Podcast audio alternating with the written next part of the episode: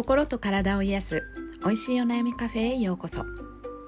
こんにちは湯本玲奈です。今日は2020年の7月22日の水曜日ですね。おはようございます。皆さんいかがお過ごしでしょうか？えー、っとですね今日はちょっと軽めなお話をしたいと思っていましてまあ、あのこのラジオ番組のタイトルにありますように「美味しいお悩みカフェ」ということでですね、えー、私はあのファスティングマイスターとして、えー、断食ミネラル断食ミネラルファスティングを、えー、したいなと思われているお客様のサポートをさせていただいております。で断食は食べないことですけれども、えー、食べないことイコール、えー、その後の、えー、普段の食べ方ですとかあとはその断食に入る前の準備の仕方ですとかその断食後の回復の仕方、えー、そして普段の食事の仕方など、えー、どんな食べ方をしていくかどんな食べ物を食べていくかについても、えー、自分自身ではですね学びを深めてそれをあのお客様にどんどん還元していっているんですね。まあ、全てのマイスターの方がそういうふうにしているわけではなく、まあ、私自身がやっぱりこの断食を通して食の大切さをすごく実感したのでこれはもうね自分のお客様になってくださった方にはどんどん還元していこうと思ってですね。で実際あの以前ファスティングをしたことがあるというお客様があのその時はリバウンドしてしまったんですよっていうふうにねおっしゃるんですが今回あの湯本のもとであのファスティングをしてみてでその時にはですねもうずっとキープしてますっていう方も結構いらっしゃるんですね。でもう皆さんすごいなと思ってというのも私自身がやっぱり食べるのが好きなのでどうしても普段の食事になると少しずつ体重は戻っていきがちなので、まあ、本当にねあのどんなものを食べるかそしてどんな食べ方をするかについてはどんどんどんどん私自身も深めていきたいなと思っているんですけどね。で今回はそこでですねあの4月には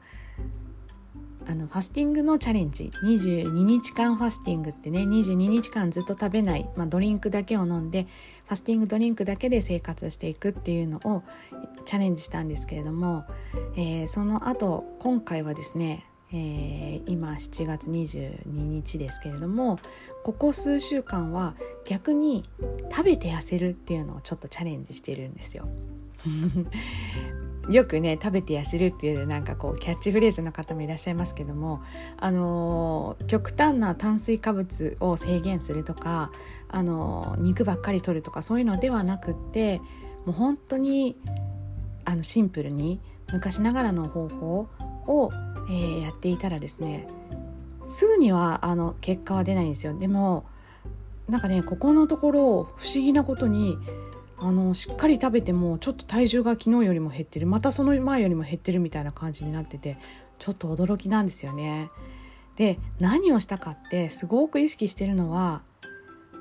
噛むことなんですよ。もうなんか当たり前じゃんそんなのってね。よく聞くよそんなお母さんに。よく言われたよって方も多いかもしれないんですけれどもこの噛むことそして玄米を食べること。玄米をよく噛んで食べること。そしてまああのお味噌汁。玄米とお味噌汁をしっかり食べること。それでよく噛むこと。もうこれがね多分すごいあの大きな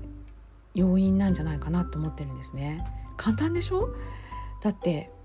ね難しい何かレシピを作る必要もなく。しかもあのおかずもたくさん用意したりとかする必要もなく。もう本当に玄米とえー、お味噌汁そしてそれをよく噛むこと。まああの細かいことを言うとですね他にもごま塩を振ってるよとかね梅干しのせてるよとかあとお味噌お味噌汁の中にもいろいろ具を入れてるよとかねだしはこういうの取ってるよとか細かいことはあるんですけれどもでもほんとシンプルに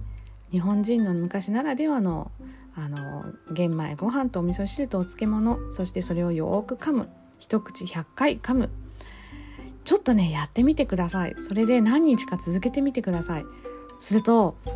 食べて痩せるっていう効果おそらくあなたも実感できると思うんですよね。ただだしやってみてください。それではまた。